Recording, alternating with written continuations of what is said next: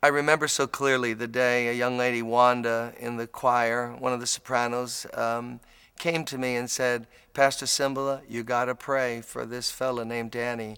I met him on my job. He is a time bomb ready to just explode. It's an impossible situation, but we're praying, we're interceding. I've got some people praying with me. Would you join us? Because unless God performs a miracle, I can't even imagine what his end might be.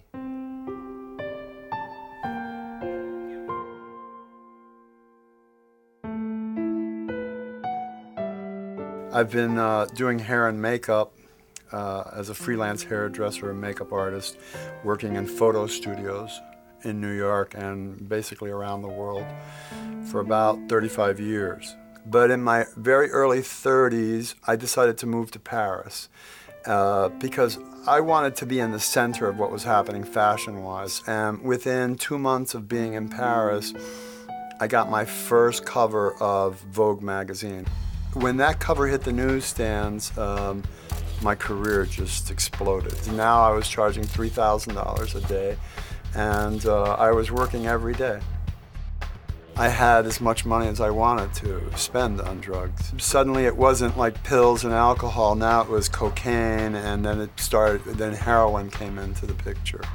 One day I was on a photo shoot um, in New York City, and uh, the model who was on this photo shoot was a very beautiful redhead, and she began to talk to me about the Lord. God is in, God loves you, and this, and I was like, you know, whatever. Uh, she, to me, she was a religious fanatic, and I really didn't have very much to say to her. I just let her talk.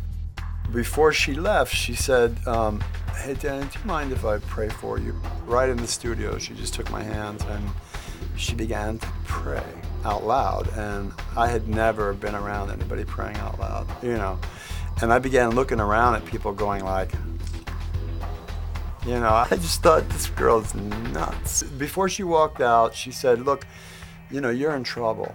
She goes, I know who you are. I've seen your work in magazines for years, and um, I know you work with all these famous celebrities, but you're in big trouble. And she said, so I just want to let you know that the day you call on the name of the Lord, He's going to set you free. And I said, Oh, really? You know, like that. And I went, like, you don't understand. Uh, I've gone way too far. you know. And so she said, Oh, no, no, there's no hopeless cases with Jesus. And I was like, Okay, whatever. You know. But listen, I will never call on the name of the Lord. That won't happen. And I won't ever come to your church.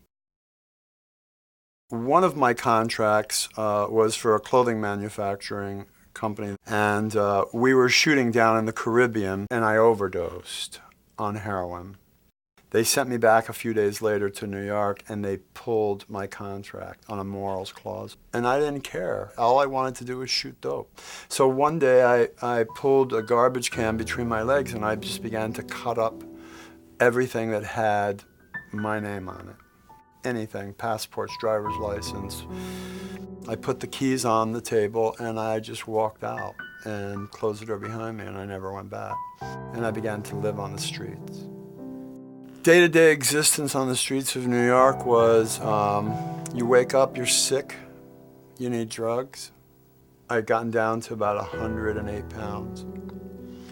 Um, I developed hepatitis A, hepatitis B, hepatitis C every once in a while, you know, living on the streets, I would I would uh, go to a payphone and I would call Wanda and I would say, "Look, I need some money," you know, and she would go, "Well, if you would come by the church today, we have choir practice tonight, you know, uh, I can give you 20 bucks or you know, whatever." She never gave up on me. She never gave up on me. Um, she never gave up on me. I didn't know it, but she had a whole team of like, you know, her friends out here all praying for me. And they would pray for me in prayer meetings, you know, where there's thousands of people there, you know, crying out to God.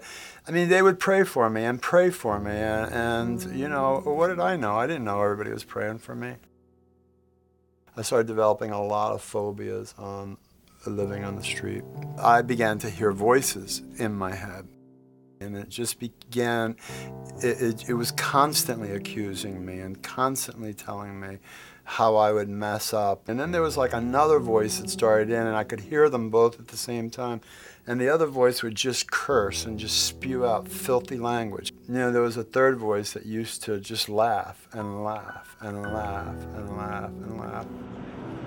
I was riding the trains, and uh, this this guy who was like a drug addict, who was also riding the train, said to me, "You look like you're dying," and he said, "There's a hospital at the next stop."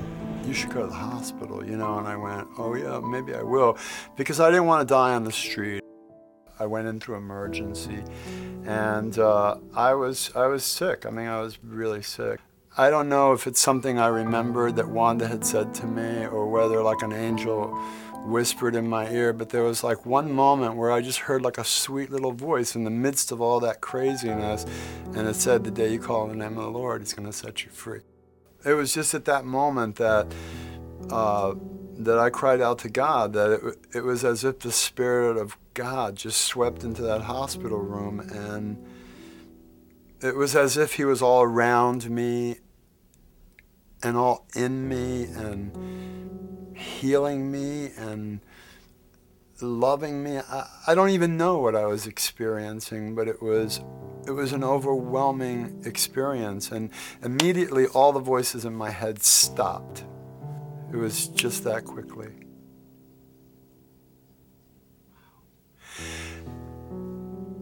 And um, that's been 11 years ago almost, and they've never come back. Well, Wanda came back into the picture when um, I was in the rehab. I wrote her a letter and I told her what had happened. And um, and she wrote me back a letter. It just said, like, it had three big letters on it W O W. I said, wow. she, she couldn't believe it. I'll tell you the thing that blows me away more than anything is that God goes so much further than we ever dare to ask Him for. You know what I'm saying? Like when I called on the name of the Lord, I just wanted to get out of a jam. Uh, I, and and God says, no, no, I'll get you out of the jam, but I'm going to give you a new life.